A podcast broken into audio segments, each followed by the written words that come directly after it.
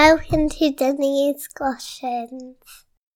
Welcome to Disney Discussions. It has taken me four goes to do this introduction because I am clearly off my tits on something called the red wine. Um, we are back for episode 11, Disney Discussions 11. I got to choose, if you listen to the last episode, we did the special spinner and I got to choose the films that we are going to be talking about. And I have based these on our wonderful listener submissions. So for Disney Discussion 10, we asked our listeners to submit some films, repeating the same sentence over and over again. Awesome. I'm like a mediocre white man in a meeting. And,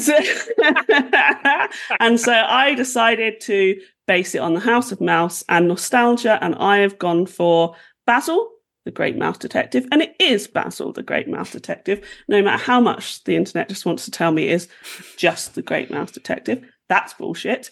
And The Rescuers. I, was just going to start talking about them, but actually, it's the usual people here me, Dan, Mike, Megan. We watched these two mousy mousy films Squeak, Squeak, Squeak. I've had three glasses of wine, everyone's gone well. where do we want to start? I think we should start with. Wait, actually, actually, first, before we start, let's do a quick vote. Which one did everybody prefer? What was everybody's favourite? I, Basil. I don't know. I Basil. think- oh, I, I was going to say both, but I was leaning probably on Basil because I love Sherlock. But yeah, Was it really leaning- Basil? Yeah, I think I, I Yeah, I think, think so. so. But pretty even for me. I'd say it's about one percent in it. Maybe Right, what happens in The Rescuers? they save the kid. Okay, so this is why, because Megan can't remember. Do you remember they saved the kid? That's that girl who's being like abused. orphan by Oh, kid. yeah, yeah, yeah, yeah, Penny. yeah, yeah, yeah. And there was the alligators, Yeah, yeah, yeah, yeah. and they Yeah, were in like yeah. the, the bayou, Yeah, and they had that weird, li- they had the, the albatross. the mosquito that yeah, was he's the the, little the boat. greatest character in cinema Yeah. history. Um, Yeah, The ma- the mouse is drinking moonshine. yeah, love Yeah. it. yeah, yeah. Absolutely Yeah. love it. Um, I think I don't know. Yeah, I liked them both. There you go. Okay, so me and Megan seem to be a, a neutral on, on both They're- for different reasons. I like them each. What I loved Okay. about both of them is how short they both were. When They're I went so on them, short, like, loved it. An hour fifteen plus, including credits. God, could almost watch these both in one night. And yeah, I still fell asleep. Well, we're going to start with my favourite then, The Rescuers. That was my favourite out of the two. I mean, I thought they were both fantastic, but Rescuers was my favourite. It was also the one that was released first, 1977. Great Mouse Detective was uh, 1992, which is weird because it felt very. I've got the Mouse Detective as ni- 1986. Oh, why have I got 1992? There's a there was a game out that was also Basil the Great Could it could it have come out on VHS maybe ninety two or Could have done. Oh, I think that was the name change. So my notes are bullshit. So this is Oh. going to be great. Um, I- I so okay. okay. So 1986 The still Rescuers came out first, Yeah, which yeah. makes sense because I was like Basil the Great Mouse Detective feels incredibly 80s to me. Mm-hmm. Um, but let's start with the Rescuers. Let's start with you, Dan, as it was your least favorite of the two. What were your general thoughts about it? I think it's still very, very good. I think it's really strong. Um, I like the music. Uh, I like the story. I like the unconventional leads. They're not the kind of like classic heroic leads that you would see Mice? in a film. They're mice for a start. Yeah, what what can two mice do? What can two mice do? And and again, they prove they prove that old cat with a mustache wrong. Um, Rufus, whose name was. Uh, so they, and uh, and yeah, no, I, I really enjoy it. I I think the villain's good. I think it's a really like horrific, horrible villain. I think um like it, it really sent me back. I wa- I think I watched it the other year for me and Natalie's kind of Disney the Disney discussion zero as we call it. Um and I watching it again, I was like, I have a fear of like really small caves, cave diving, and like rising water. And I and it started to like, like the older I get, the more like eff- effective it is on me, and, and I'm like, oh, oh, I don't like this. I don't like this feeling. um, but also, I think it's the first time I would have seen like child abuse on screen as well Mm. hmm like child endangerment, child abduction. You know, um, it's it's very it's very interesting, and it is v- much more of a dramatic film than the kind of films that they were putting out at the time. I think Robin Hood was before this, and a few other ones. They kind of lean in the more comedic aspects, and there are comedic aspects to this, but they kind of steer away because it is quite a dark, serious, you know, story. That the you know the the ballads are very beautiful as well, but they're very somber and sad. Um, but no, I, I really enjoy it. I think the action's good. I like the I like the alligators in there. Um, I like the kind of the the international aspect to it as well. Like they're at the UN and you see all these different cultures coming in, and you know, I, I won't I won't comment on how they're represented because I can't really say how well or poorly they were represented at the time. I'm going to imagine pretty poorly. I'm going to say, or pretty stereotypically. But again, it was something they probably didn't do that often back then anyway. It was quite, it was nice to see even back then that they were at least attempting stuff like that representation in some form, good or as bad. And I'm, I'm sure we'll talk about Basil as well uh, with some representation. um, but uh, but no, I, I think it's I think it's a Disney classic. I think it's really fun. Um, and again, a bit more serious. And again, I think both of these films have some really good child actor performances as well. Um, like really like because I think I think kids can be annoying in kids films. Like certain kids can be really can really piss me off, like bad kid performance. But I think both of the the child performances in this as the little the main little girls um, are really really strong. So even though it's not my favorite, it's not my preference. I still think it's it's a Disney classic easily.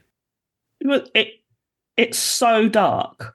I Hmm. forgot how dark it is. I was watching it and I was like, I used to watch this on repeat as a kid. How was I not terrified? Like, sh- like I wonder if this was like my horror film beginnings because it is genuinely scary. I was like, this is so scary. I felt like real, uh, like terror. Like I was like, so, considering I know it's a Disney film, it's not going badly, but I was like, something really bad is going to happen to Penny, like, or the mice are going to drown, or the mosquito thing is going to die, or Don't ever say that. Okay, Evinrude is Bay. Oh, I was going to say Ever- Evinrude is is an absolute MVP in this. and I, and I was just like, this is so terrifying. Like it's it's the crocodiles are scary. Madame Medusa is amazing. I mean, I'm absolutely obsessed with her. What an icon! Like up there with, with female Disney villains, up there with Mother Gothel, Mm. Dan's favorite. Yeah, yeah. Like she's horrific. She's such a terrible person. Did you fancy her, Dan? Madame Medusa or Mother Yeah. Gothel. I did well, not. we know fa- you fancy Mother Mother Gothel. I, I like I like Mother Gothel. I don't fancy Madame Medusa. I think she's a little bit too evil for me. Like just a little like not playful or enough for me. Like she's out and out. She doesn't have a song. You know, there's very there's not, well, well, Gothel, Gothel would have been an abusive best. relationship with you, but there'd be the highs and the lows, whereas Medusa would just So- be the lows and the lows. Okay, so She's Madame so Medusa, evil. Madame Medusa, like Mother Gothel's my kind of, you know, cougar milf type lady that I meet, and then Madame Medusa is my ex-wife. Nice. uh, and and I think and actually the animator who because initially they were thinking about bringing Cruella de Vil back as the villain. She Oh. could tell. You can So, tell yeah. from her design. Like if you look at the cut, the way she drives that car as well, Yeah. like it's like the, exactly the same. I think they reuse a lot of the animation style and Mm. uh, and a lot of that. But they they they quickly kind of got rid of that idea. They were like, we don't like that. The idea of reusing her and doing it in this thing. Um, but there is a lot of DNA of Cruella de Vil in there, and I I don't think that's a bad thing. But um, but yeah, she's she's really hor- a horrible person, and I like that she blames all when anything stops working, even though she's rubbish at using the devices. She's always like, "What's wrong with this thing? Why is it not working?" um, which I, I love as well. I think, um, yeah, just a brilliant character. Uh, but also, like, she's manipulative. She's she's violent. She's aggressive. Um, but like when she's trying to manipulate pennies, that's when I, I I was just like, you're you're just pure fucking evil. Especially when she said like, you know, when she says, "Who would adopt someone like you?" That's that's when I Oh. was like, I, that's why I was like, nah, you are you. And again, I, I've you know I've heard maybe maybe parents say that not not maybe to me or well maybe to me some in, in some respects, but you know I, I've heard people talk like that to other people and I despise it. I hate it. Um, so that's I think why I don't find it like like Mother Gothel. Like, there's there's something underneath, some joyous underneathness to it that I like. But Go- no, Gothel Madam- would like Madam caress your face and then slap you, whereas like Medusa would just bone crunch your nose, and you're like, oh, she, ah. she, I, I'd be the Mister Snoops in the situation. Yeah, you- I'd yeah. just be. I was going to ask. absolutely. Did you find Did you find yourself partly in Snoops? Uh, uh, Is there no, a part but of I- you that you're like, you know what? I want to be Alternative, some alternate universe. That few, few balding- wrong turns. fat, short, poorly dressed man who loves his fireworks. It was mainly because you were talking really about. It's because you were mainly talking about Medusa and stuff, and like running around with all the inventions and things uh, that she didn't understand. That's what made me think of you. Like you, when you were really thinking about it, it's like, would I have Medusa? No, prob- no, no, not not Medusa, not my jam. But like as you said, it was like ex-wife almost, Yeah. and it was so it was like Well- that's when I was like, are you saying that you would have potentially in another life? I was going to say the behind the scenes of her creation was that the main animator, the head animator, he based her on his ex-wife, Oh, who Wow. who was related to Disney. Who he was a relative. She was a relative of Disney, like a cousin or something. Mm. And Disney didn't really take, you know, didn't think much of her either. So Mm. they were kind of bonded over that a little bit. Um, but yeah, so yeah, it's it's an interesting character, and she went on to influence, like you said, Mother Gothel and characters like Ursula. as She makes well, me and- think of um the uh, the person from Chicken Run Oh, Oh, yeah. because they've got a similar Run. dynamic as well, haven't Yeah. they? Between the the like sidekick, I suppose, the the the oaf and the sort of pointed the woman. strong evil woman and Yeah. the like gullible buffoon, so to Mm. speak. Yeah. I was thinking like the Queen and Nathaniel in Enchanted. But at least at yeah, the yeah, end, yeah, yeah. Nathaniel like learns that he has to respect himself a little bit Mm. and not just follow her around. that would be one for. So you know, maybe that maybe you're Nathaniel from Enchanted, Dan. I, I do need to learn not to follow women around, not in a creepy way, not in, absolutely not in a singing creepy as way. well. By the Yeah. way, Is that who is it in? Who's the Amy actor? Adams. No. Timothy Spall. yeah, Timothy. What else has he been in? Is he the one from Peter Hairspray? Pettigrew. Oh, he's, ha- he's Harry Potter, Peter Pettigrew. No, that's James Marsden. Yeah, he's in Hairspray. Enchanted. He is an Enchanted. James Marsden is an Okay, act- would- the actor of our generation and is underrated. That Me I and love Dan- him. me and Dan- He's great. He's fantastic. I Me love and Dan both confirmed Timothy Spall was Peter Pettigrew. Oh, Yeah, right. he was Oh, yeah, yeah, yeah, yeah, yeah. yeah. He's also in League Yeah. of Gentlemen and things like that. But that's to be you fair, know. he, he is a bit ratty and enchanted as well. He's a bit. Like, Yeah, I it's can't remember. I've only of seen like that film thing. once, I think. So I can't. I can't remember Enchanted, and I've not seen Disenchanted either. I haven't seen Disenchanted. but I want to because Maya ah, it's Rudolph's a in it. future double bill. Yeah. It is. It is. and he he keeps he keeps coming back as a different ethnic stereotype as well, which is within, within Enchanted. which is- okay. it's like, oh, I'm back and I'm now Italian. I'm now I'm now a Russian cab driver. I was like, okay, right, interesting. But it's very much in a reflection of, of the old Disney Yeah. films and Yes, their true. No, you are right. You are right. tropes. It's to be like this Yeah. is clearly like a mocking of those Yeah. things that Disney used to do in films. For anybody who hasn't seen Enchanted and suddenly thinks like it's a terrible Cancel racist film. I mean, oh, don't worry. That we can go into that when we do an Enchanted podcast. Because I have one big gripe about that movie, but that can Oh. wait. Oh, teasing, teasing. Um, but Can, also, can is- we just shout out to Medusa's beige bra? I think we all need to shout out to her beige bra, which is the star of the show in the car driving scene. And I was like, representation for the beige bra, which, like, at some point back at that time, I imagine every single woman owned. And I was like, shout out. because it is is a beige bra representing a type of bra, or is it just the color? I, I don't think we have time to talk about bras. I know Um. the differences of bras. I just didn't realize that the color beige had any more significance than a any other like- color it's like bra being- bar white. Well, I mean, Because it's, it's- it's like boring, isn't it? It's ugly, I mean, it's yeah, boring. boring. it's boring. It's Yeah. ugly. Yeah, like It's not a sec- sexy bra. No, a If you describe- bra if you is describe- only All bras are represented by way. like a Yeah. like lacy black Joking. bra or Hmm. a or a red bra and a, like a good girl, would be Right, so like a- a, a fully covered white bra. Like mm, I'm a good girl. I would never wear black lace. It's but beige is like a forbid. It's very white. I know it's meant to be like a virgin innocence. Black kind of is stuff. sultry and red But is sultry. I thought I, whenever I see a white bra, I just think neutrality. I'm just like, there's no, this is saying nothing. It's a blank canvas. well, that's what a beige one is. Beige is like boring as fuck. I don't Yeah. You know, you know what to wear next time in the bedroom, Megan? White, white bras. white White Cle- bra. bras. clearly has clearly No. has an effect on mine. No, I'm wearing a black one I said now, guys. actually, white bras are innocence Just- and like vir- virgins, and that really turns me off. Actually, that kind of stuff. So it's like I'm not that kind of young, supple woman. I'm like, no, I'm okay. I'm. I'm Well, alright don't don't, don't start talking about nubile women again, Mike. Yeah, don't need that. But uh, bra, I didn't. Re- with me, I'm just happy to see any kind of bra. If a woman shows me a bra, I'm not. oh foc- my god! I'm not thinking, is it lacy? Is it this? I'm like, oh my god, there's a woman with a bra A attached in front of me. I That's think that incredible. is though. Like, if a woman wants to show you your bra, you're like, I don't really care what the bra looks like. Quids in, right? Yeah. Yeah. Like they can be obviously not nicer bras and for certain reasons, but I'm just like generally speaking, if if I see a bra, my brain just goes, "That's a bra," and it's like if it's in the context of this film or some, uh, this film, I'm like, "That's a piece of clothing this woman wears." If it's But in I- real but- life, my brain just I- turns off and goes, "Oh so my I god!" liked That's the it point. because, hmm. like, she, yeah, like, because she, you know, she's in the red dress, her hair's done, lipstick, smoking, very Cruella de Vil, very sort of like, Oh. there's a oh. look that she's going for to be like this sexy woman.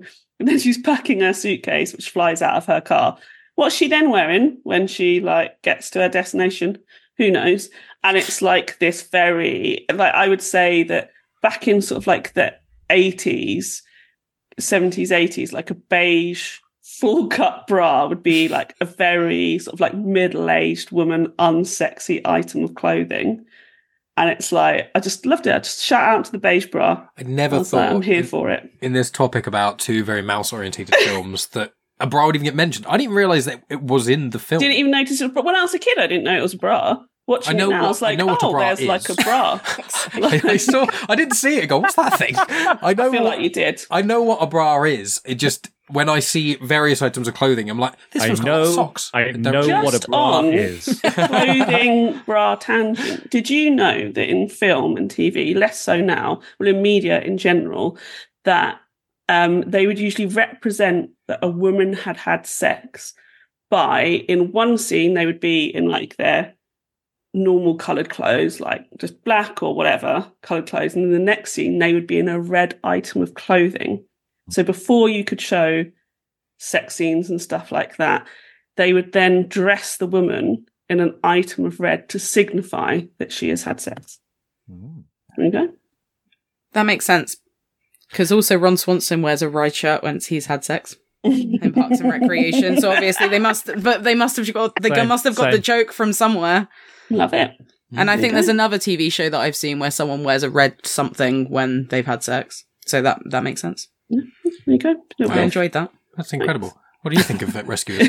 That's incredible. What do you think of the Mike's like, rescuers? I don't care. That's funny. No, it's I've just never noticed. I, I'm when it comes to film, I'm I'm good. I like to think I'm fairly good at reading subtext and messages, things like that. But when it comes to like the specific specifics of like the color of clothing that they're wearing in a specific scene, my brain just does not retain that those details. My brain is very much either random small details or big pit, big loose approximations of m- most things.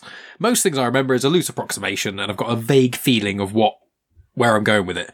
So when it comes to films, you could prob, I couldn't tell you a single item of clothing that probably almost anyone wears in any film I like that isn't a superhero film. Or Surely you know what ev- everybody wears in Star Wars. I meant with Star superheroes, Star Wars, that sort of thing. Yeah, I know. That's not what you said, I- though, is it? That's true. I was, well, I was thinking, like, I was thinking like Interstellar. I lo- adore that movie. I couldn't tell you a single item of clothing anyone's Spacesuits. wearing. Because, Ding. well, yeah, I suppose that. I mean, I, I don't know if that's technically clothing or more of like a. Uh, well, it is. It's protective clothing. um, it's, it's a suit though, isn't it? It's like wearing one of those. Under, So you're saying a suit's not clothing? well, an underwater scuba Boots suit. shoes. You- would you wear an underwater scuba suit like in public? Depends like, on, this is depends on the situation. what if it's an underwater fancy dress party? Then I'm going to go wear Fancy that. dress is the one outlier because you can wear anything to a fancy dress party. Yeah, but I've just proven your point. So my, I my mean- point. I've proven yeah, you wrong. but the- I win. The metal and Mike, glass just dome used accept. for an astronaut thing is not the same as what you'd wear with a fancy dress, like a fishbowl on your head with a onesie. Two different, very A different fish things. pole on your head. What? Bowl. A fish bowl. Jesus. Right. So, Megan, what did you think of the Rescuers? And yeah, I clothing. thought it was. I thought it was. I enjoyed it. It was all right. Yeah, I did. I I did fall asleep, even though it is only an hour. And you've never seen it It's just before. like No, I if had we, seen that if one. we were to do like a cut of There must all be the a Disney super cut, discussions, please. yeah, it would be going. Someone do it. Yes, right, it was fine. I did fall asleep. Like, just and then it's funny. yeah. It's That's funny. I just fell asleep. It's funny. I just fell asleep. Uh, Mike, uh, Mike, Mike, Stop touching me. stop touching me. Why are you touching me? We normally Why are mute those parts or cut it out of the episode. Bicker- just have the bickering. Just a super cut of the bickering. A super cut of Megan just saying things are all right. Brilliant. I'm there. Sorted. Amazing. Or what we could do is just like record that, keep it, and then I don't even have to be here. do you know what I mean? Just I say the same thing. Just a, I've got like a switchboard of buttons, and I just say, "Sorry guys, the, vi- our camera's not working," and then I'll just Sorry, see. Megan's got parents' evening this evening. Yeah, it was all right. Yeah, it was all right. Yeah, it was all right. I fell asleep though. Um, but yeah, no, I did. I did get snoozy. It's because we watched The Rescuers when um, we were having a duvet day. Um, so we had the duvet from our bedroom downstairs. So I got nice and snug and cozy. We've, we've been doing it when we change our bed sheets on a weekend. Um, Yeah, You know, every they- every other week or something. And we're like, we've got a day free, and we need to change the bed sheets. Let's just strip the bed and take the quilt downstairs. But we got down there, and it was at one p.m. So it was, it was part. It, well, we'd had brunch, and then we started watching I got the up film. early because I went for And then. Megan fell asleep, and I was like, Megan, I was like, it's it's basically two in the afternoon. You can't be falling asleep. I'm a You're not an eighty year old woman. You're meant to be Oh, Mike, in the that's where mid- you're wrong. You're meant to be in the midst of your youth. You're not even thirty, Uh, and you're falling asleep at two watching Rescuers under a duvet. So I've been a nan since I was born. we had to take the duvet off you, didn't we, and give you just a blanket because Yeah. the duvet was too thick and the comfy. duvet got confiscated. And then when you got the duvet back, we had to play video games because the only Anyway. thing you could keep Anyway. awake with. I yes, that did all happen. I I enjoyed the Rescuers. I thought it was good. Um, I liked I liked the fact that it was slightly darker. It's different. Hmm. It has like that little twist on Disney. But is it? Is it Willy Wonka? Hmm. Oh, is it Willy Wonka? Is it? Is it pass? Is it? Is it to Megan? So it's not too weird. Oh, I don't it- know. I don't. I don't think it's too weird. Okay, so we got we got the Okay. M then. We got the M. Not too weird. No, no. I I liked it. I think. I think I- I think we've got to remember it's it's seventies kids stuff, like we've looked at before with some of the the the Disney films that they don't want on there.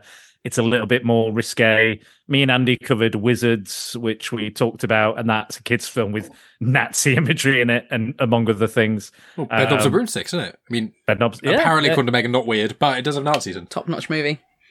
it is weird. It's very Willy Wonka, um, but I like it. Uh, uh, so, yeah, so I guess there's different kind of standards. I guess for what we consider like eighties kids films are still quite scary and intense, but I guess these are kind of along those same kind of lines. I think we're softening kind of as years go on. I think with kids films a little bit. Well, I, I Um, can see. I can see how this film could shit some kids up. Like, like there is that bit with the cave, and like, Yeah, So scary. like I, I love. I say I love being in water. I like all of that stuff, but and I like being in caves. I find that stuff all interesting. But like, the idea of being trapped in a cave when it's flooding is absolutely terrifying. Like, if you watch that, because it's it's what is I'm assuming it's a PG. It's a kids movie. yeah. Well, this is before 12 existed, Well, yeah, which is one of the reasons because it was either hmm. kids' film, which is anyone under 15 or Yeah. 16, hmm. or adult film, anyone over 16. So there's all these weird. i- In, So like, if you show this to the wrong kid, they're going to be absolutely terrified. Sure, it's the right kid, they might fall asleep. Me traumatized for life now. It's ingrained fear in me. and, it- and that the whole so menacing Mm. like the way they frame it and film it and animate that whole is so menacing and like little um fella mouse bernard falls in first and like it's terrifying because he's so small compared to it but yet even when you see it like compared to penny and how it fills up the room like the way they fill the screen with that and make it like really imposing hmm. it's like I, i'm how old am i 41 i was like that's actually shitting me up a little bit. Yeah. Like it's really And tense. She disappears for a bit and comes back, and it's that imagery Yeah. of just like complete powerlessness. Yeah. And Bernard Bernard looks down into it and and like his face is it like whatever's down there you don't see, but he's like fuck. And that bit where like Penny's just like very casually like, um, how did you know it was a pirate hole? Oh, because of him, the dead body, Yeah. oh yeah. the skeleton of a pirate. She's like, oh yeah, but and it's like a jump scare almost. It's like, oh yeah, that guy. And yeah, you like seeing this pirate skeleton. There were a couple Really- of moments in this film like that where I was a bit like, oh fuck, okay then. Is this the I film was with like, the this is a kids film. There's the one with the bats in it, isn't it? Rescuers. yeah, the ones that were Uh, going after the um Yeah, the yeah, mosquito, yeah, Yeah. yeah, yeah. They were scary as well. Yeah, Is he a mosquito? Is he a firefly? Dragonfly. Mosquito? Dragonfly. Thank you. His Yeah, I think it's Getting a dragonfly, yeah. Dragonfly. His yeah. wings make him. I'm surprised yeah. I like him, so I don't like dragonflies. How dare you? know Um, what? I- No, I hate them. We'll talk about this later. talk about Dragonfly gate later. Um, I mean, My- it- Mike, I, I just wanted to, to ask one thing because one thing got on my nerves, and I wonder if it got on your nerves because I Hmm. feel it's something that would get on your nerves in this film. So you know all the kind of critters in the bayou, they all get together, they have this meeting. Hmm. In this in this little hut uh, led by the drunk and and the the wife with the rolling pin. Yep. Um, Oh, I liked all of them. I, I like them. I like the characters, but the, all of the other animals are not to scale. I said something. I said something like that. Yeah, the because I- rabbit- I, the was trying to figure out same what fucking animals Do you they were. Yeah. Yeah, because the rabbit has the face of the tiger from Robin Hood, but the body Yeah. of the rabbit from Winnie the Pooh. And the there was Pooh. an and the owl, owl the is the same as the owl from Winnie the Pooh, Mm. but just shrunk a bit. Um, yeah, The one that had the rolling pin. What animal was that? I thought it was a gerbil or a hamster because I don't think it was a mouse. She was way. she's Big wild. So I don't know. Do you have wild gerbils and hamsters? I, Well, technically, all things were thought she wild was before supposed to be a mouse, but I found that like weirdly. hamster-like. Dis- I found it like weirdly disturbing. Hmm. As like these creatures seem really off. Do you know when like filmmakers do things off on purpose to make Yeah, you course, as a viewer yeah. feel like disturbed? But like they clearly they did that accidentally in this film because Yeah. I It's was like, reusing footage. I think because the Yeah. rabbit's face isn't like a rabbit; it's the nose of the tiger. So you're like the, the rabbit doesn't look like a rabbit; it almost looks like a per- human rabbit. It's very weird. Um, but I thought with this film though, um, I enjoyed it. I, I I enjoyed both these films fairly evenly. I'd say uh, for different reasons. I think this has more of an emotional, more human beat to it, whereas the Great Mouse Detective, it's got the human beat to it because it's similar. You know, it's ironic that these two big mouse films are actually really about children um, either being kidnapped or you know losing their families or something lost, like that. it? Yeah. Yeah, and then some sort of pr- pr- a protagonist that doesn't know them prior, kind of coming in and saving them. Um, but Basil the Great Mouse Detective is a lot more fun and a lot more fast paced and fast talking. Let's go, not Watson. Um, and whereas the Rescuers obviously is a lot more. Oh, kind of like the what are we gonna do? Really bad stuff is happening. How do we help?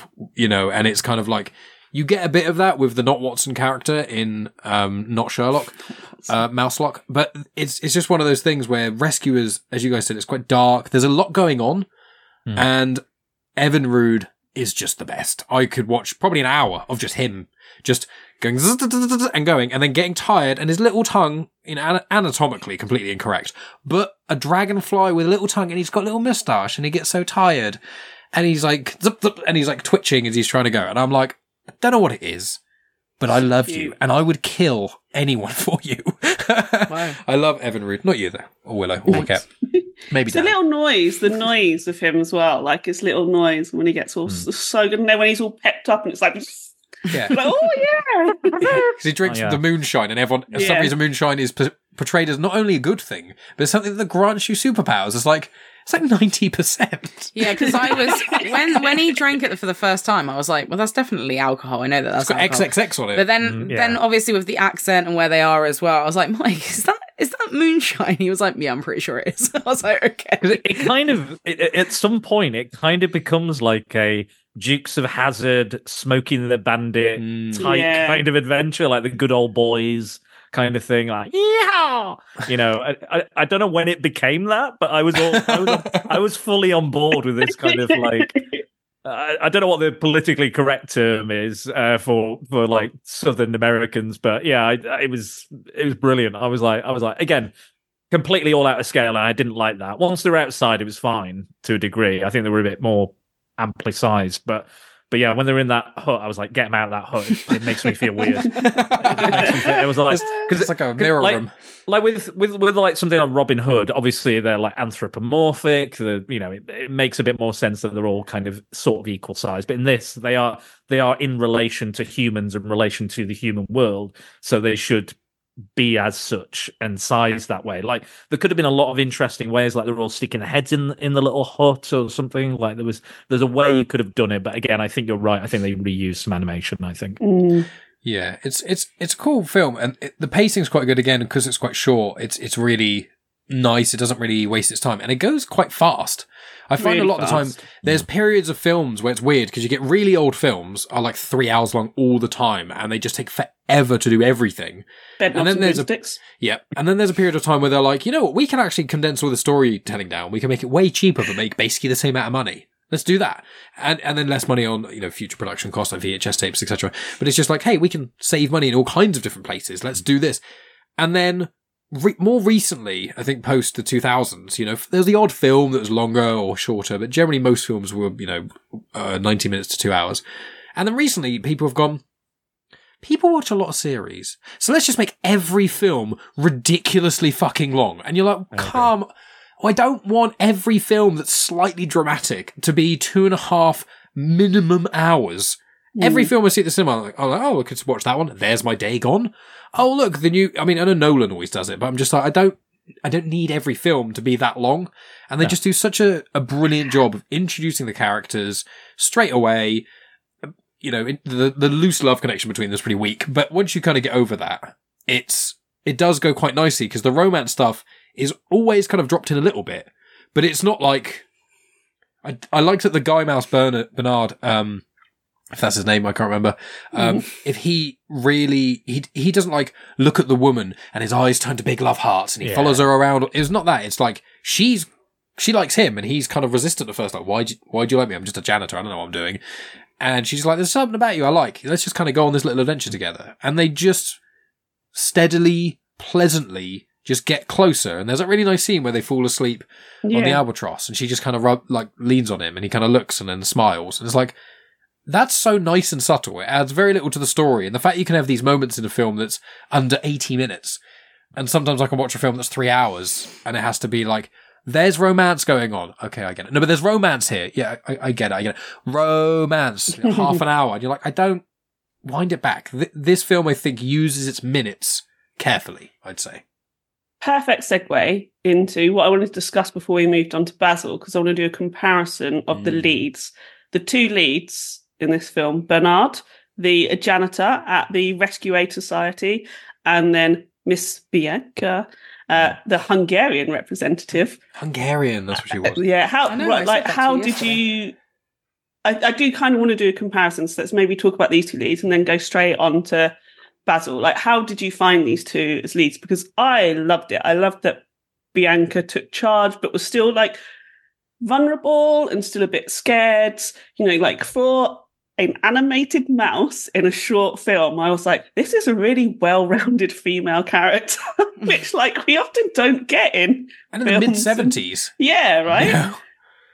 You know, and like, and their strength wasn't sort of like strong lead characters. Their strength was working together, having empathy, wanting to do the right thing.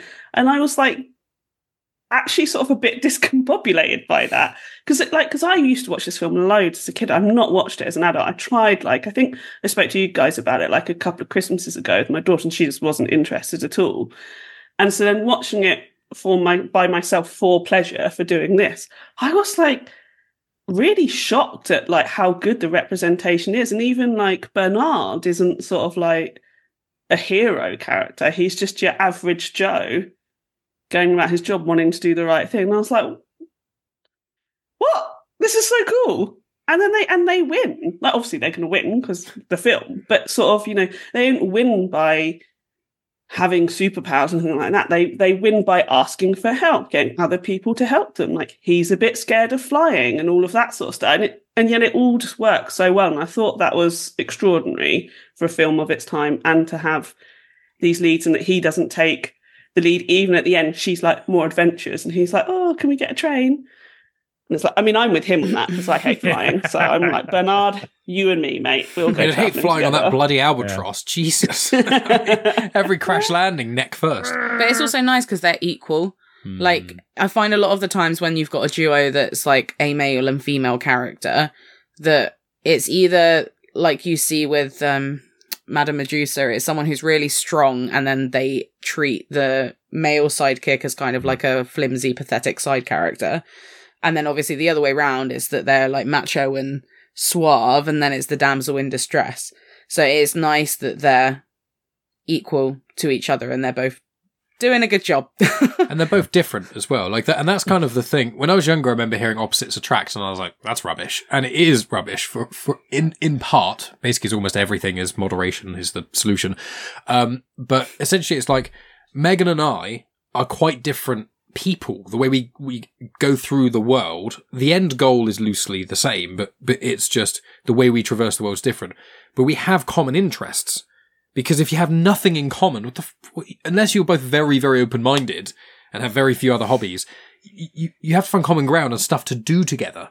So it's like you have to have a degree of common interest or at least common mindset to be willing to, you know, like other, each other stuff. Well, you just help each other But- grow like they do in this film. But as well. personalities, like a lot of Megan's personality flaws, I complement with my strong suits and vice versa. And I, I have quite a lot more uh, personality flaws, I think, than Megan does. But it's like, you know, she's a bit messy. I'm very tidy. You know, I can be a dick. She's very kind. It all evens out, you know, i- I mean, in the end. I mean, I can also be a dick, but, Yeah, yes. but mainly just to me, to not to anyone else. It's just, uh, I feel like many people would probably disagree with you there, but yeah, but you know, it's and that's what I found with Bernard and Miss Bianca is just like they were, as Megan said, they were equals. They both had stronger and weaker uh, parts of them, but together and just learning. I think learning to listen, like that's a really big part, and that's one of the the follies. I know we're not quite comparing, but with Basil, obviously Sherlock historically never listens apart from once, normally per case. Um, but with the rescuers, it was just like they both had ideas, they both listened to each other.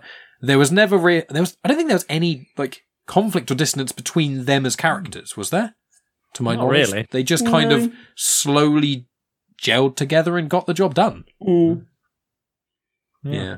Um, I did also sort of want to add because I realised I didn't mention. Had, had you have seen rescues before? Had like yeah, once when I was younger, and you I- haven't I- seen Basil? and that is correct. Yes. Right, that's what I was getting confused because I said earlier. Whereas I'd seen both of these, but I thought I hadn't seen either of them or was unsure about Basil. And then when I rewatched them, I was like, I know this like the back of my hand. So I watched these films a lot as a kid because I had them both on VHS. So I forgot to add that in. I um, uh, uh, we were talking about fancying characters earlier. Now, I didn't fancy Madame Medusa, but Yeah, I did fancy Miss Bianca a little. yeah. She's hot. Um, For a mouse, very attractive. I think for for a mouse, yeah, and, and I had She's got that else- inner confidence. yeah, love it, and an love accent. it, and an a- yeah, bit exotic, Yeah. you see, bit exotic. Whether or not it might be Hungarian, who knows? It but... oh, it is definitely so. Yeah. oh So- no, no, no! Yeah, because you're it's- right. The actress is Hungarian. Yeah, We Yeah. looked yeah. up, didn't we? I So looked, I, looked I- all of that information up. Yeah, so I actually thought it was Zsa Zsa Gabor, who is Ooh. who's very famous for having that kind of voice and that accent. But actually, it's her sister Eva Gabor, Mhm. Mm. um, and she will turn up in another Disney film. I'm sure we'll tackle someday. Yes. Uh, that that Mike likes us to mispronounce, um, or or pronounce correctly, however he wants this to up the pronounce other day as well, and I can't What, remember what what, it was is. the film? Everybody wants to be a cat. Oh, Aristocrats. The, the Aristocats. Yep. You, you can't pronounce it. yeah. You can't pronounce it. You said Kratz. Me. No, no, I Mike Oh, said, said I Kratz. Said did yeah, aristocrats because that's how you say aristocrat. So aristocrats, yeah. I was like, I said, it, I said it right. No, you did say it right. Mike said it right. No.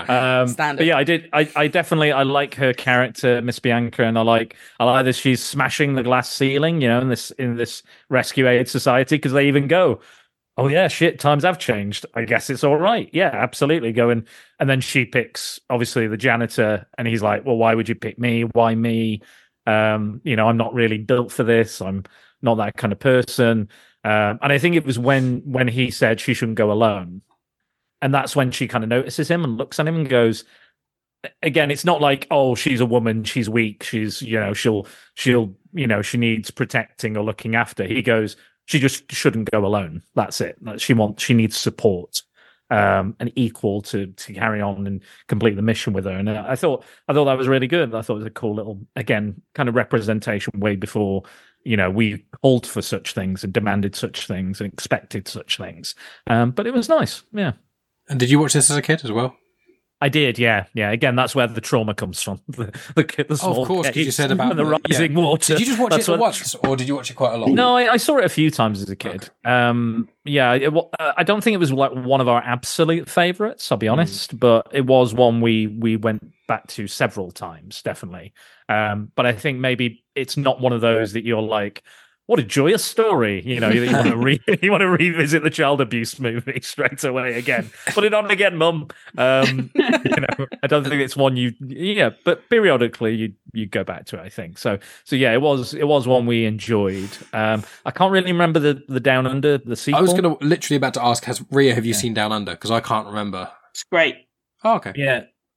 I remember lo- loads of people keep telling me it's great, but then when mm. I think back, I can't really remember it that well. I think so- I've probably seen it, but I I can't haven't remember seen it. that Just like one. this film. As soon as I was watching, it, I was like, "Oh my god, this bit, on this bit, on this bit." Although, actually, because when we were watching The Rescuers, I was like, I'm pretty sure I've seen this film, but I didn't really recognize that much of it. I know, like, that doesn't take much for me, but, like, I, I normally like have snippets of bits where I'm like, oh, actually, this this rings a bell.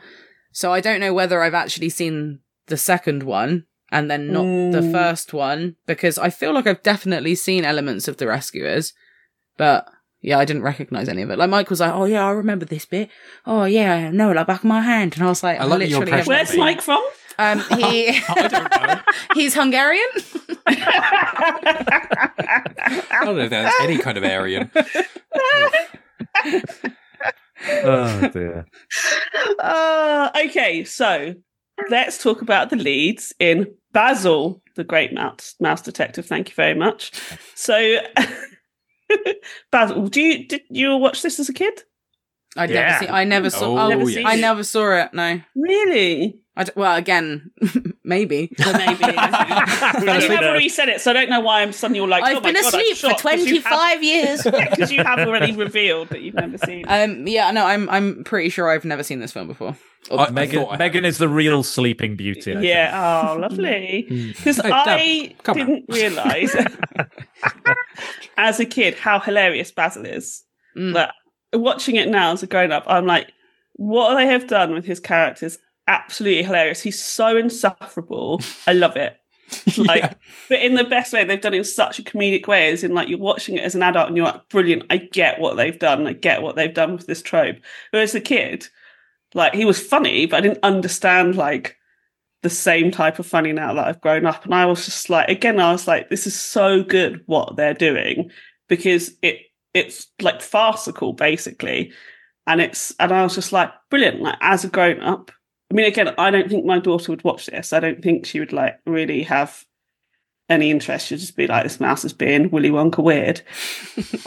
and just be like, can we watch something else? But I was like, this is he's so hugely entertaining. The bit when he's they're caught in the trap and he's like, oh, I cannot believe I wasn't cleverer than Ratigan. and I was like, we all know someone like that. One and two, like it's such a great take on that Sherlock Holmes, who is often insufferable and not in a fun way. So I just like, yeah. So I sort of really enjoyed the sincerity of the rescuers compared to what they're doing with Basil. How did you all find it? Yeah, Is it all right? liked right? Yeah, yeah. Sorry, I could hear background Don't noise. put words. Don't put words in her mouth, Ria. Let, it- let, let it let it come through. We can't have a we can't have a supercut if you say it for us. it was fine. Sorry, I got distracted because I could hear background noise and I couldn't tell if it was Willow, but it was That's funny. that was unnecessary. Wasn't I know, it? I know. It's because it's raining. It's outside. raining. I know that's what I was about to say. I know, before that's why I cut you off rudely with his own interrupted me. Um, yeah, I enjoyed this film. I I enjoyed this film.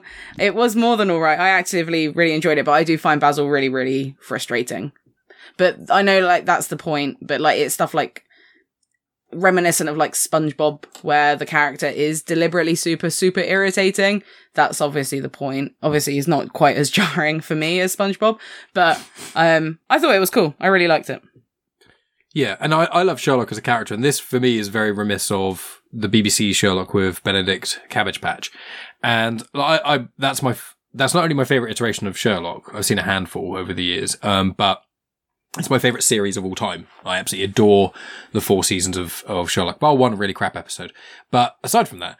Um, and I found that this was almost like a precursor because I think in the BBC Sherlock and this, you've got this character who is insufferable, but th- there's little tiny moments where he does have a heart, even though he's a complete prick. And it's just that part where you're like, you're as, you're so annoying and so frustrating, but you can kind of see why because he's always the smartest in the room and he's pretty much always right. And you're like, you're so annoying, but you are correct, but that doesn't give you the right to be a dick. And he's like, I'm not being a dick. I'm just telling you the truth. Well, it's just Sherlock, isn't it? Yeah, exactly. So Yeah, it's I, the character. I, I like that that kind of character. I really like the. Um, I think in certain iterations of Sherlock, they lean on sort of um, the autistic spectrum and other sort of um, neurodivergent sort of things about him, um, which could mean why he's so intelligent, and other elements of his personality kind of stem from that. And when they go in on that, I quite like characters that are like that. I like characters who people really don't like, but they are good and they do have use and, and that kind of thing. Um, and I like annoying characters. you know. So it does. I like SpongeBob, so it does. It does help. What what's Watson's character in this? It's not Watson. It's very similar. Oh, um, Dawson. Dawson. Dawson. Dawson. Yeah. Dawson. Yeah. They could have called him Mawson just because Mouse and Watson. No, Matt. Matson. Mouse. No. What? I was thinking because he's a mouse doing some sort of mouse pun, but it, it was terrible, and I see now why they didn't do it. I mean, yeah, because it wasn't a pun. No, exactly. That's why it was so bad. That's why. It- yeah. I mean, Dawson isn't a pun either. Mawson. Mawson, because Mouse and Watson. Mike. Yeah, it's terrible. Watson. Anyway, Jesus. Sherlock, I enjoyed. I mean, Basil the Great Mouse Detective, I enjoyed because We've I like broken Sherlock. Maria. I am sorry for all of this to every listener of what I've been saying in this podcast. This has been a weird one. This is this whole podcast has We're off weird. kilter because Ria's not normally this off the rails. She started the whole podcast like it, and I didn't. Maria set the tone. This this is this is going to be like I'm stone cold sober as well. And, So uh, am I. I've just had. I don't know. I've, I've, I had, a, am. I've had a single glass of cider. I've not Yes. had enough. I've not had enough. I've You- just you've had a long already few sobered up. weeks. You already had this- It has been a long day at work. I'll say I'll say this I'll say this about about about Basil. Um, I think because it is riffing on Sherlock Holmes, we know the dynamic, we know the characters. So I think it does a lot of the heavy lifting of getting us getting to know these characters because we've only got a short time with them. But we go, oh, he's Watson, he's Holmes. They're going to be like Watson, they're going to be like Holmes, and that's our kind of in because it's a parody or it's a uh, you know it's a, a take on and it's arguably set in the world of Sherlock Holmes because they use some of the uh, Basil Rathbone um, dialogue, the sound bites from the original 30s and 40s version of because he lives below you know tw- is it 21B Baker Street I want to say? Is that the, the address? Yeah, so he lives a, lives below that and Basil Rathbone and that's why Basil is called Basil because of Basil Rathbone. And and I think that that helps it, and that kind of just you know we we have the classic meeting between him and Dawson, and you know coming in and everything, and um and again that's very very on brand for any kind of Sherlock Holmes kind of fans. You know instantly you're like oh yeah he's he's like I I know why I know why you who you are where you come from what your occupation is. I know everything about you just by looking at you for two seconds. And he's like how could you possibly know all these things? I don't know. I, oh you're so clever. Blah, blah, blah. and they do it in like every version that Watson meets Holmes. They just do that thing. Um even me and Max covered Young Sherlock Holmes, which I think Megan would really enjoy. Uh, Right. She gave she gave that a go. Very very. It's Chris Columbus. Very Harry Potter feel to it. Um, really really good, really fun. Bit dark as well and interesting. But um, but yeah, I, I like the fact that it's kind of like a kids version because for me, this is my first kind of introduction to Sherlock Holmes. Like I didn't I didn't know who he was. Really, I knew. I think as a kid, I knew the idea of Sherlock Holmes. He's a detective, world greatest detective sort of thing. Uh, the pipe, the deer stalker hat, all that kind of classic stuff. But I didn't know what it was. And I think once I knew what this was, I kind of got what that was in a weird way, kind of a reverse way of, of kind of looking at it. Um, and and I think it works. But my favorite thing by far in this film has to be Vincent Price Yeah. As Ratigan, Professor Ratigan. Uh, he, you know, he even has a song. He is having absolute ball. I love the design of the character, his spindly legs, but his giant chest. You know, just a phenomenal character. So much fun, so much energy, so much panache. Um, I, I love Vincent Price anyway, and he absolutely brings his all to this role. That every time I think of this, I don't think of it as kind of you know the Great Mouse Detective. I think of it as like Professor Ratigan, the Great Mouse Villain, um, you know. and it's it's wonderful. And the scenes where he's kind of, I love that character beat of him where he's he's kind of a self hating rat. Um, and that whether everyone when people re- describe him as such he absolutely loses it but then i love as well when he brings himself down again when he looks like he's about to explode and tear all his clothes off he he goes no no um wonderful lots of drinking in in both of these, Yeah. these films Yeah. and smoking as well Yeah, um, a lot of smoking. um again i guess a sign of the times but yeah um but yes, I, I I love it. I think I think the the use of the CGI in the clock tower in not the clock tower in Big Mm. Ben, it's Big fucking Ben. It is a clock tower, but it's Big Ben. It's the Uh, clock tower. Yeah, uh, Big B. Uh, we have that CGI that looks great and it works with with the animation. I think the finale is fantastic. Um, I love the Flavershams. I think they're lovely. Uh, the the Professor Flaversham, the Doctor Flaversham, is played by the same guy who was Scrooge McDuck as well. Um, so that's why they're like we we've only got one Scottish guy we can hire. Yeah. this, this is him. This is the kind of representation we want. Just this one version of Scottish ever. Um, but yeah, she's lovely. She's really sweet. Um, but yeah, uh, Toby's great. Gotta love Toby uh, as The well. dog. Oh yeah. Won- oh wonderful dog. yeah. He's a good boy. I mean, not f- You're not a fan, Ria? no, no. You, Toby's great, but we are missing the greatest animal. That's kind of like outside of the mice rat world. We've already spoken In this about film. Evinrude. Go on. the other Which is clearly Fidget. like, I'm sorry, but Fidget. whoever animated Fidget the bat, the one-legged Oh. bat with the oh. Yeah. is like an animation genius. Mm. I was Except- like, His wing got bitten, and then suddenly his wing grew back. But that's what happens in all cartoons. They get shot Yeah, by like, on, sh- like Looney Tunes. Get shot by a shotgun and they just turn around and it's gone. It really Don't apply, me. don't, don't apply logic. yeah. All right, That's all the great- Don't that's- apply It the just- logic Megan, to this. mice don't have underground societies and solve Uh, yeah, they do. And they do. don't have a hierarchical system where rats have to pretend to be mice to fit in because they've been thrown out of their own society. That's in this film, Megan. That's Um, not. I think you find that I teach one lesson a fortnight of history at work. I can tell you that it's all factual. Right. The great big, be- the big B battle Yeah. inside Big Ben. Yeah, yeah, yeah. That's Right. what happened. Ki- Anyway, Kids that- would that love threw a me lesson on Fortnite. Fidget's so great. Every it's cool. time Fidget is on screen, I'm like, this is my favorite thing that's happening. Like, it's the most hectic animation. and then you add the voice onto it, and I was just like, were they high? Were they drunk? I don't know, but it's working for me. That I bat like, sounds oh. like he's been smoking 150 packs a day. Obviously, I couldn't bear to have Fidget around me ever. I would be like, you are the most irritating thing that's ever happened in my life. But like, when he's actually in, like, when he's on the screen, and it's the sad end to poor Fidget as well. I was like, I was just having the most fun every time he was on. I was like, I don't know what is going on, and I'm okay with that.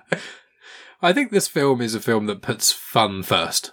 Yeah, I think that's Um, that's yeah, the like yeah. the number one thing. It's like here's how can we do a fun kid friendly Sherlock, you know, and have a ball with it. And there's songs, and it's one of those things like when the songs were in this film, I was like, I don't remember there being songs in Basil the Great Mouse Yeah. Detective, and I was like, and they're good. what?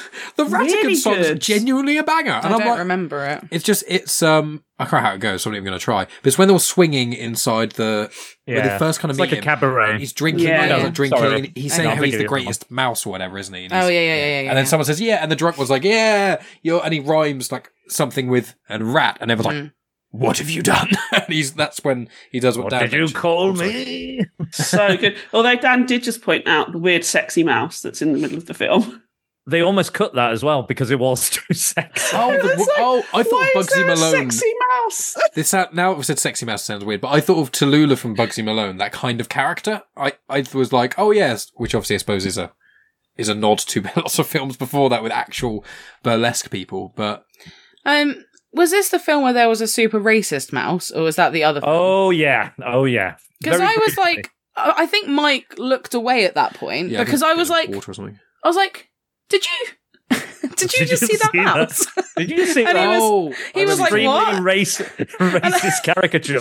I was like, yeah. I'm pretty sure I just saw the most racist mouse, and Mike was like, "What?" And I was like, "Okay." we didn't even rewind it, but I was just like, "I'm glad." Okay, no, obviously I'm not glad, So- but like, yeah, okay, yeah, Yeah. there was. So- it wasn't just a figment of my imagination. you, f- you forget you forget the majority of the rescuers, but you remember the racist mouse. yeah, because it shocked me. Yeah, exactly. It shocked It's me as well because Yeah. it shocked me because I don't, I didn't remember it, and then Mm. this, when I revisited it, it's literally the the first time. Unfortunately, you see Basil. He's in a disguise, and it happens to be a very, very horrible racist caricature. I think what it is a reference to, I think it is a reference to Charlie Chan, who was like uh, who was a Chinese detective in the 30s and 40s, very popular character, most often played by a white man. Um, Oh, I I've heard think- about that. Yeah, I think I think it most because it was it was a really popular franchise for a very long time, and I think it's a reference to that. I'm not saying that means it's okay at all. Absolutely not. I just think I think that's where it's coming from because that's kind of around that Basil Rathbone era of of detectives and films and thing and series of films and stuff like that. So I think that's that's initially maybe the idea. But yes, you are right, Megan. Everyone else is correct. It's horrifically racist, but it's but it is only for a second. Luckily, It takes off the disguise quite quickly. Thank God. Thank God. Yeah. Well, I think the things that I, I remember is when uh, Dan mentioned about the, the fight in Big Ben.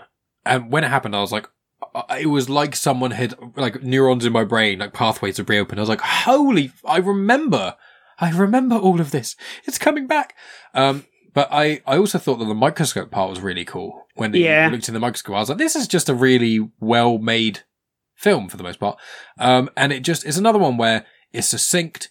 The animation's really, really cool. I, I love the, I, I'm- don't know if Disney created this, but like the whole background foreground thing. Like I know there's a video you can watch where they often, they, they draw a design and they put it on five separate layers. I think I've mentioned it in Disney discussions before, but five different gl- pieces of glass basically. And the, the middle one is the main one that they move the characters in. So you've got stuff in the, in the front and the background and they move the camera slightly and that's what gives things depth. And when they Citizen use it Kane. this- There, there you go. Citizen Ah, Kane, there I you go. believe, was the first use of that. Okay, I've not seen Citizen Kane because I've heard it's overrated and really long. Okay. Oh, are you a big fan of it then? You Uh, I, genuinely, w- I wouldn't if say that I'm a fan of it, but I would say that it is Important. most modern films and techniques used in modern films wouldn't exist without Citizen Kane. I it's not something I'm going to sit down and watch for pleasure. right? Um, but if you are interested in that, it like it is, you know, like Buffy the Vampire Slayer changed weekly TV Right. and how weekly TV shows done. Citizen Kane changed how films were made. Right. That's very interesting. But I've heard from everyone who's seen it, I go, Are you glad you watched it? Yes. Would you watch it again? Never. Would you recommend it? Probably not. That's I would watch it again and recommend it. Yeah, definitely. It's You on are the list, legitimately- so we'll but I, but I wouldn't be like, oh, I've got. I mean, it's long. I wouldn't be like, oh, I've got, a, I've got like a free three hours, which I mean never happens in my life. But I wouldn't be like, I'm going to chuck on Citizen Kane. Like, I wouldn't do that. But like, if I, if I had more time, and I'd be like, you know what? I want to watch fantastic filmmaking and good storytelling. I'll put on Dragon Slayer. yeah, exactly. That's what I would do. High School Musical 1, 2, and Uh, 3. I think you'll no, find Mulan 2. the Come on, Woods. guys. Mulan 2. Oh, the peak. Return of filmmaking. Jafar. Return of Jafar. Because that's actually had some redeeming qualities. No, it didn't. That all- that all- 2 did Had a lot of ra- There's race. a lot of nostalgia there from you, Mike. I, Mulan 2 was the worst, wasn't it? I don't remember. Because No, I they're think. all Mulan, bad. M- Yeah, but Mulan, Mulan 2 is pretty destroyed bad. Mushu and made the entire premise. They that Ch- China was destroyed for all we know. Oh, yeah, to the battle they said at the Because they start, never- just they never married the people to make the alliance, so it, it's assumed that the Mongols came in and, and killed everybody. That's it, that's what I assume. But everything, And that's when the rats was- took over, and then Yeah. that's when the Society of Rats Yeah. existed, and then over hundreds of years they spread to Britain, and that's there we go. And that's where Basil the Great Yeah, Mouse. Mulan one, Mulan two, Basil the Great Mouse Detective, the ultimate trilogy. oh, um, all three, all three. Yeah. Jesus, Basil Uh, is a lot better than Mulan two by yeah. almost every e- by every I mean- single metric. I would watch Basil over Citizen Kane, so there you go. Okay, Done. agreed, agreed. There's definitely a lot of. Um, I, I got a little, a lot of kind of Batman the animated series vibes from this as well. Like he's there's- actually the world's greatest detective, isn't he? Allegedly, so they both well, kind of are. Isn't there I mean- a I mean- comic? They Batman did they have Sherlock? they have they have met he Yeah. met like an elderly version of sherlock in dc so. comics I like think I've seen that or or, read the pages Yeah. or something. it, it, ha- it happened but he's like he's one of the many teachers that batman studied under and and stuff and things like that but but yeah i got uh, i very much got that vibe especially when they're they're in the place with the ov- the toy shop which i think is super creepy and super awesome Yeah. uh brilliant creepy. sequence. yeah, that's Um, cool. I love that. And and again, that's very Gotham. All these overlarge props that Batman's always fighting the villains against, and uh, and again the kind of clock tower and just the way the the it's lit and the the use of shadow. Um, and yeah, obviously Sherlock Holmes is a big inspiration on Batman. Um, but even the death traps as well felt a bit like 1960s Batman, where he's Yeah, like, I could, very I could so. kill you, I could kill you with this, but I'm going to kill you with all five of my death traps. And and did it not remind you of the game Mousetrap? Yeah. Now that you've said it, now that you've said it, yes. I assume that game's like old as fuck then. Like, I don't know. I should have done some research. I didn't. Let me like let me like quickly old. look it up now. Oh, Oh, can yeah, you go. do, do Oh, first no. or can Megan? Well, this Race isn't my finish. phone, so. No, it's some random person's phone that she found. It's, it's my phone. Um, yes, well, we So Mousetrap the game came out in 1963. 63, I thought it was 50. Okay, but that's still quite a bit, yeah, before um, this film by a good 30 odd years, 20 odd years. Um, but, sorry, yes. Uh, Mousetrap I thought of now. I didn't think of it when I was watching it then. And I absolutely love that scene. And thank you for reminding me, Dan, because that scene is absolutely incredible. It's Awesome. so good. It's like even the James Bond trope, the vil- the villain trope. Yeah. Yeah. And it's just Yeah. it's it's kind of like Rat. The, I think the best thing about Ratigan almost is that everything that you said, Dan, but also he really knows and revels in it, like the silliness, the campness. I think I lend that to yeah Vincent Price's uh, voice work, but it's just like you know, yeah, this is a ridiculous thing. So I'm going to make it even more ridiculous. Yeah, I'm going to do it five times, and you're like, this is so over the top, and he is like an, such an over the top character. Mm. And as you see, he's always trying to repress himself down. It's like mm. these little moments of kind of getting the anger out, mm. and in one of them is let's kill you with five different ways, including just a mallet. not on, not only will I kill you one, two, three, four, five different ways, I've recorded a song myself I love it. singing pressed it So extra. Loved it. I was like, pressed it on dude. vinyl. Oh, yeah, I wrote that down. Ratigan presses his own song onto vi- onto a Beautiful. vinyl. I mean, it's a smart idea. He's got places to be, hasn't? He's a, bit, he's a, he's a busy man. It's before Spotify, wasn't it, or SoundCloud? Don't forget also that there's a picture that's a, a photo that's been Yeah. set up. To, Yeah, I love it. I love it. I, I forgot that as well. That, so again, much. and that bit, he does it, and then they're like, "Smile, everyone!" That whole moment. I, I What a love that. villain. He's so good. And I also want to point out, we all know, I don't know if we've discussed actually my dislike of puppets, right? I Oh yeah, like puppets. I, am I don't well like aware. I'm well aware. Have. Pinocchio can get in the bin, get My- lost Pinocchio. my dad jog on. makes puppets as a hobby. Wait, wait, wait, wait till uh, wait till I my can't go to his house ever. Um, We're gonna Wait till, wait till, uh, wait till my spin rear. We'll see how much your puppets there. Let's do let's do let's do the Pinocchio films at the next Disney discussion. Nah, the original, no, 'cause the live action, the Gilda Toro one. We'll do every that really cheap one. Nah, there's one Italian one that's well creepy. yeah, I don't know. Just We'll do interested. Geppetto, we'll do Geppetto with Drew Carey as Geppetto. Just not just not interested. Sorry, and so like I loved the creepiness of the puppets and then the actual end plan with the puppet like because you know you talk about having a puppet leader a puppet prime minister a puppet king a puppet queen and like I love that they make that into an actual puppet like I was just like the Santa writing is is yeah, nice. Oh my god. the writing is so much fun. Like I, Yeah. you know, installing a puppet leader on the throne, and it's a literal puppet. I was like, they're just having so much fun and the Queen's with great. this. The, the Queen's actually quite a cool, silly character as well. It's like it's mocking the Queen enough to be playful without being like overtly disrespectful. And I thought, you know what? That's quite a fun little Queen, I quite liked that. Oh, then- I, I love when he gets out his list of demands, and it's like his, first, his first one is like, "We must tax the old and infirm and the children." And I was like, I was Rolled like, all the way down. I was like, I'm pretty sure that's the same manifesto as the Tory government. Um, but I, I love See. that, and I love that that suit he has with all the medals and the, the crown and everything. Just, I just, I love this character so much. I just really love like proper joyous villain. Like he enjoys being the villain, like Mike says, and he's having so much fun with it. Um, oh, just glorious, glorious. Do you have anything to add about Ratigan, Megan? No, I like him. He's alright. I just like when it gets to these bits where people have like said their their piece or like whatever. I just I don't have.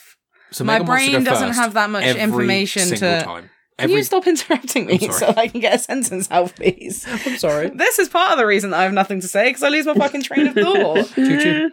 I, I don't remember what I was going to say. I, I liked Ratigan. He was cool. I think he's a really cool character. He also makes me think a bit of um Hades from Hercules. Yeah, Yeah. same. Yeah, Absolutely yeah, same vibes.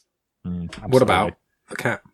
Because he always, he bursts into like flames when he gets angry. Yeah, and then he's like, bursts it down cool, well. cool, cool. Yeah, it's cooling it down. Yeah, but, uh, yeah, I see that a lot. Yeah, Yeah. I enjoyed it. Well, the cat. What about the cat? What do you like? Rufus? Felicia. No, F- Felicia. Felicia. Oh, there's the Yeah. two cats, I suppose. Yeah, there's there's Rufus. The wait, no, the Rufus is in the last cat, uh, in the rescue. Oh, is Rufus Yeah, and the other Rufus. one. yeah, Yeah. the mustache. I- This one's Felicia. yeah, so she was the cat. cat that she was right. She's got the little bell. He rings Yeah. the little bell, and she And comes. Oh yeah. And eats Fidget at one point. Yeah, yeah, yeah, yeah, yeah. Yeah.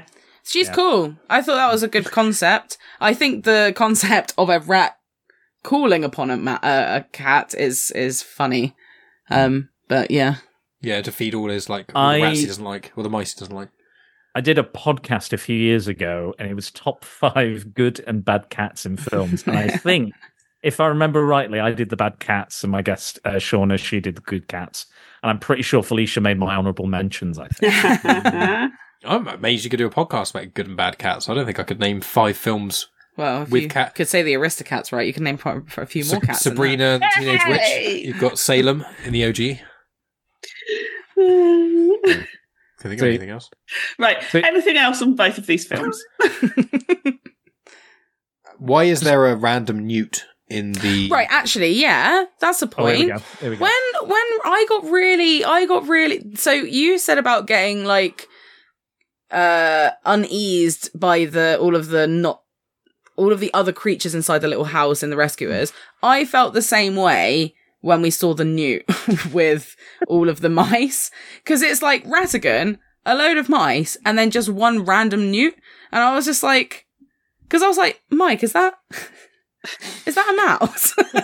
Like, and he was like, "What?" I was like, "That one at the back." He was like, "No, Megan, it's a newt." And I was like, "Well, I didn't It's think it was a mouse." Was that a newt or like a lizard? But he or was the something? only. He was like one. I think he was maybe by his. He was on, on his own. It was like the only one that was not a mouse. Yeah, it was one of the henchmen, wasn't it? Yeah. Yeah, I'm trying to look online. For Anyway, it, that that uneased me. I was like, "Why? Why is that I, one I, uh, I think that I think that might have been reused animation or a reused character model. I think Probably. I feeling. Um, but we, I mean, we do it. I mean, there's a bat in it. You know, he's he's there. It's not the only Yeah, non-mouse, non-rat This thing going true. on. Um, I found a uh, picture of him. yeah, I don't know why the newt freaked me out. Yeah, I would say Bill the Unfortunate Lizard from Alice in Well, I think Wonderland. I think it is because sneezed sorry, out Mike, the chimney Mike's by got giant Alice and reappears as one of Ratigan's henchmen. Right, right, yeah. Ah. Mike's got a picture up, and it's it's Ratigan, and then there's five mice, and then just one newt. um, but that share. makes sense. You know, He's just hanging out, he's just the hanging out for fun, just isn't want he? to show. Just want to show them. There, oh, we're going to show it. We're going to show it it. is. Oh, here he is. So there he is, right there. Look at that. Wonderful. Yeah, and there He's he is cute. there. I'm I'm, But I'm Megan was fine like- with him, but I Megan was was like, like, is- is why? that- I was like, is that a mouse? Is that a mouse? That thing there? Is that a mouse? No, it's not a bloody mouse. Look at it. Yeah. So, sorry. so now we know that Mike knows what a bra is, and we know that Megan knows what a newt is. Well, he's a We've all lizard. learned Actually, something I, today. I, he's- I he's called him a actually newt. not a newt, I he's a was lizard. wrong. I can't Oh, so identify you were- bras or small. We can't. We can't have lizard that. creatures. Mike can't be Reptiles. wrong All about something. amphibians. Yeah, um, the unfortunate lizard. But that's- anything else you right. want to suddenly get Anything animated else? about? No. Well, I'm- are I'm we done. comparing them? Which what we each preferred? Oh, Damn We said that at We- the We said it. We we said it at the start. earlier? Anyway, we Have said you, it at the has it- you changed your tune now that you've spoken about it? yeah, I still prefer Basil, the Great Mouse Detective. Okay, we all, okay. So Ria's Ria's the I the rescuers. I- I think the yeah, I'm still think- rescuers. Yeah, Fair. I think I think Basil's more of a a, a kind of rip roaring adventure. I think uh, like the Rescues is still a, a rip roaring adventure, but I think it's more leans on more kind of tragedy elements, more of a tragic. No, I mean, that's me. Aw, poor I just like I just like the dark things. I just like the dark. but there is but there is Oh, there is boy, joy in there is joy in the Rescuers, but the tonally it's a bit more it's a bit darker. But yeah, I, I don't know. It's yeah, but I think they're both excellent examples yeah. of Mm. Disney doing what it does best. Um, I did have one last bit of trivia actually I wanted to mention. So uh, Don Bluth, who we might talk about depending on what the patrons vote for this year on my own podcast when we do some Disney adjacent stuff. So Don Bluth was an animator, one of the head animators at Disney. uh, the reason in Rescuers they don't have the whites for their eyes was because Disney refused to pay for it. They said, "Oh, it's too expensive that process to do it to animate it that way." And Don Bluth looked into this with another animator, and and they found out that it wasn't expensive and it was quite simple and easy to do. Um, and that was one of the the big kind of problems they had. And Don Bluth would eventually go off, make his own studio, and do Land Before Time, Secret of NIMH, and would actually, in in a sense, do better than Disney at that period of of animation at that time. Probably outdo Basil at this kind of time with um, and American Tail, things like that. You'll you'll know his work. Um, but that was the first kind of instance of him going, I don't think Disney's the place for me. Hmm, And I think Rescuers was one of the first films made after Walt Disney passed away as well. I think it was one of the first feature films to be made. Um, so they were like, all, you know, they, it was like a, a surprising hit, I think they said. They were like, they were unsure where it was going to go and it did quite well. And then the subsequent years, things did not do well. and it out and most importantly uh, mike that you're missing out it outperformed star wars Oh yeah, it kicked it off the top spot, didn't it, for a couple of weeks? Yeah. Yeah, yeah. in several in several areas of the world it knocked star wars off the top spot or at least was above it or competing with it equally at, Yeah. at some point so Which is fair. I'm not mad about that, you know? Banging film. Are you sure Um, are you sure are you sure So, so before we tell everybody where to find us, are we going to do I've got it. I'm the ready. wheel of excitement? I have. Are you okay to be omitted off pick? this, Ria? Because Yeah, it's of kind course. unfair. Okay. No, brilliant. choose me again. I like that it's the wheel of excitement because I tried to do that with my, the students at work, and they all call it the wheel of doom because I use it. I use it to randomly pick students to read out their answers. So here we are. Wheel of Ooh, wheel of drum excitement. roll. So I'll click the Can we do a spinner. drum roll? There Yeah, sure. Yep, cool. And there we So go. we- it's gonna We'll put a it's gonna sound ruin effect in audio. afterwards. It's right? gonna ruin our Sound audio. That's me just absolutely battering on the table. And it is Dan the Man. Oh, boo. He's going to choose Dan something Willy the Wonka Man. with. Triple Pinocchio. Here we go. Oh, Cool. I've had a f- I've had a few ideas. I had a few ideas. Let's have a look. Uh, What so do I- You don't what have do to I decide do? now, um, Mhm. because last time Ria I wasn't fully demand an answer now. But I it's think I think I, I think I can give you an answer now. Ooh. I think yeah, let's do it. Let's do it. So I quite enjoyed when we did uh, when the when the viewers or listeners voted and we chose two films. It just happened to be one was really good, and one was not so good. yeah, John I Cut was great, and you know, Exactly. Exactly.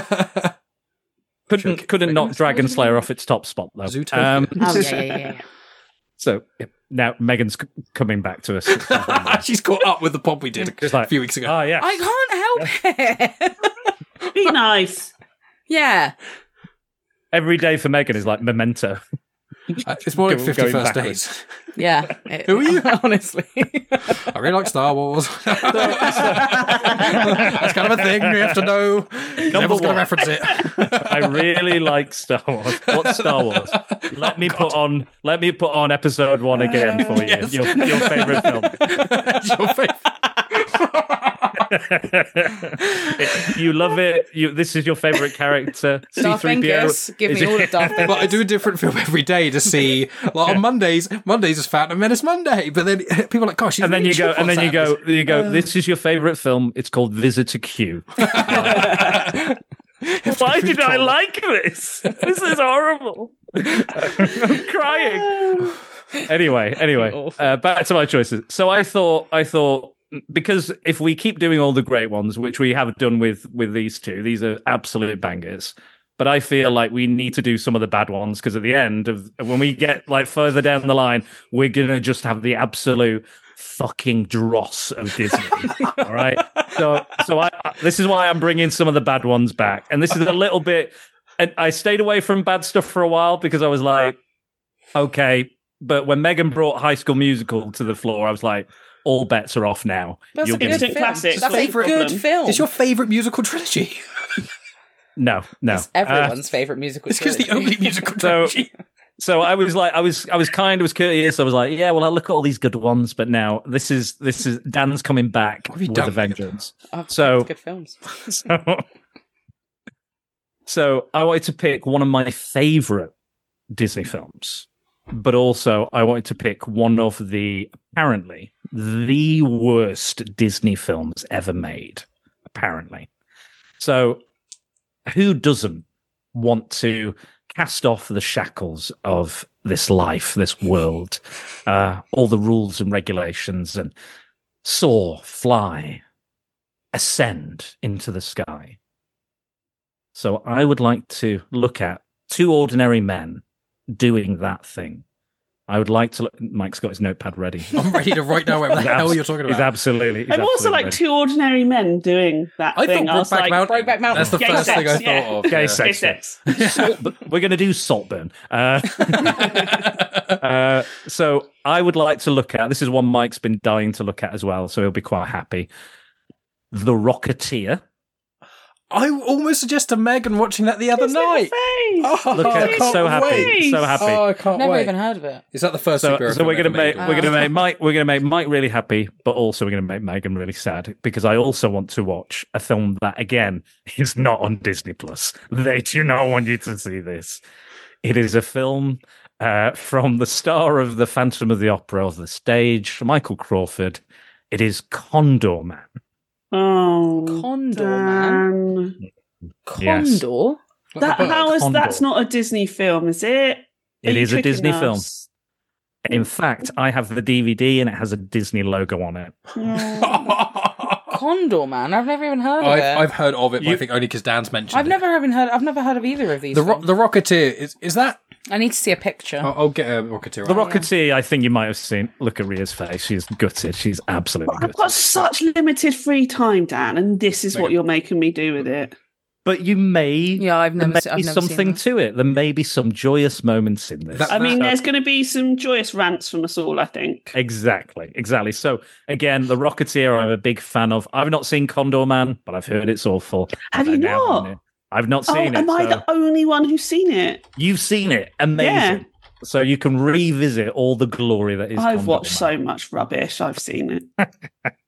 I mean, looking at the Like- picture. Megan's Megan's face already. She's sold. She's absolutely sold on this. Look at that car. I mean, that was I wingspan. like his wingspan though. It's a pretty impressive wingspan. I don't know the wingspan of a condor and if it is actually, you know, correct, yeah, proportionally.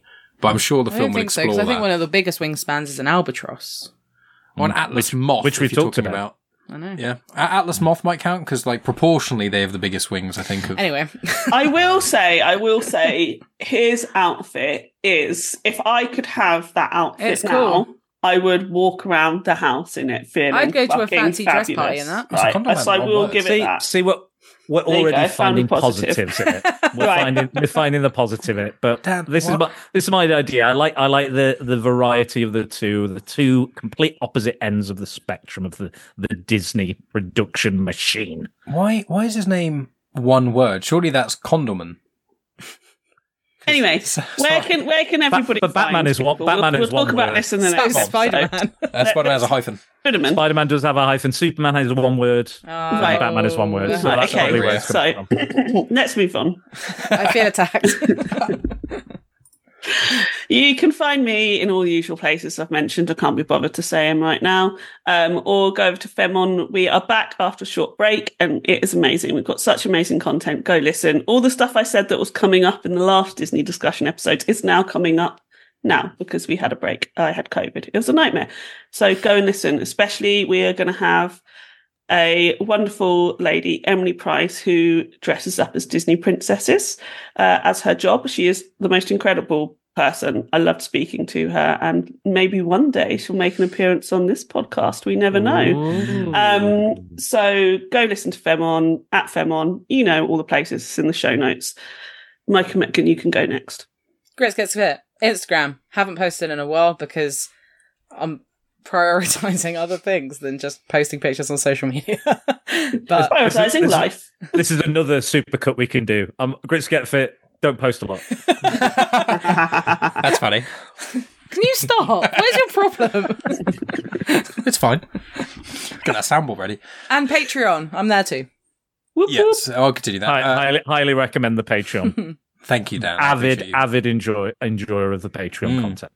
Yeah, I have a I have a plan to expand some of the Patreon content to the normal feed. Ooh, I've got a plan. That's- Sometimes people quote me from Patreon, and I have no idea what they're talking about because I don't remember saying half of the stuff. It's like a I fever said. dream sometimes. We'll record, you have like a blackout. Like, what did you do for the last two hours? what hours? happened? We Yeah. recorded some podcasts. When did I say I had a migraine? What?